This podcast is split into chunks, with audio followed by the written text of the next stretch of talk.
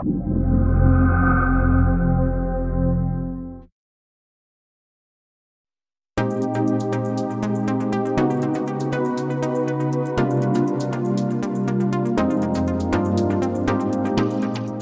آرا هستم. سردبیر ساعت ایکس. ساعت ایکس 9 تو راهه. اجازه بدید به بعضی از مطالب اون نگاهی بندازیم.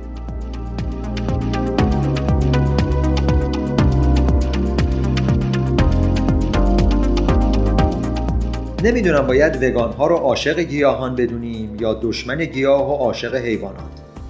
جدای از جنبه اخلاقی آیا بدن ما استعداد جذب همه نیازهاش رو از گیاهان داره؟ تصور کنید همه یا اکثریت مردم وگان بشن. اون وقت باید در برخی از باورها یا آموزه هامون هم تجدید نظر کنیم. مثلا دیگه نمی‌تونیم بگیم گاو حیوان پرفایده ایه یا اینکه اسب حیوان نجیبیه. تازه معلوم نیست تکلیف حسنی یا جک چی میشه که دیگه هیچ کس حاضر نیست گاوشون رو به چند دونه لوبیا هم بخره.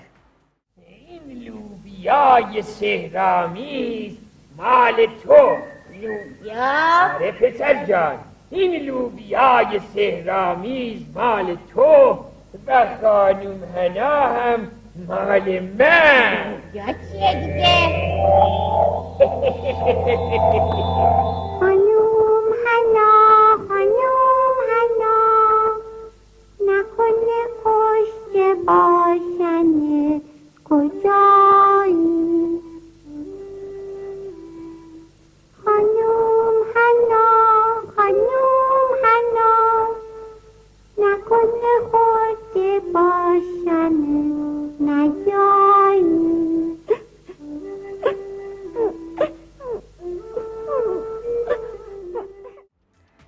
با سیر تا پیاز وگانیسم در این شماره آشنا خواهید شد.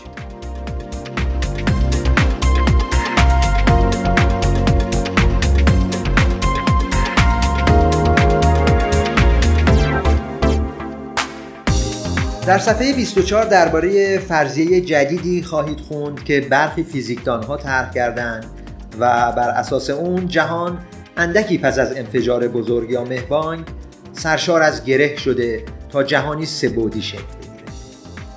البته اونا نگفتن که آیا گره های متعدد در زندگی بشر ادامه همون گره های ازلیه یا نه؟ شاید برای بعضی ها چندان هم کشف جدیدی نباشه. چنانکه اقبال لاهوری سالها قبل گفت یک ناله خاموش و اثر باخته آهی است. هر ذره این خاک گره خورده نگاهی است.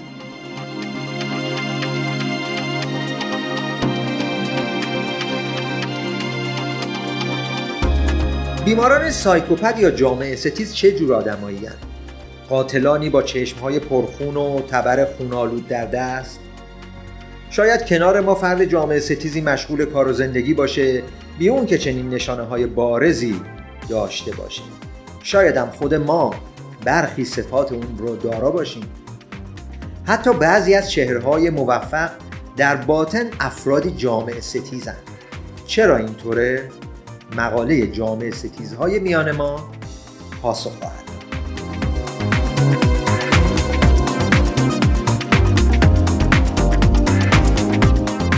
چقدر ویروس ها رو که هر سال دست کم چند بار به سراغمون میان احوالمون رو می‌پرسن و حالمون رو می‌گیرن و بیمارمون می‌کنن می‌شناسیم.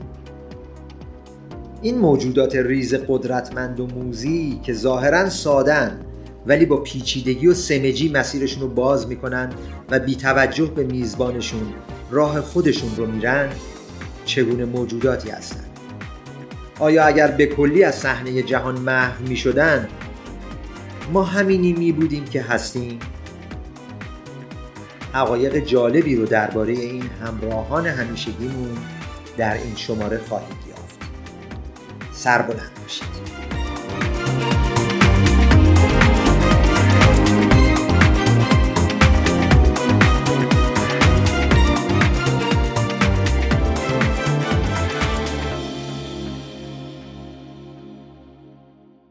هستم چون می‌دانم.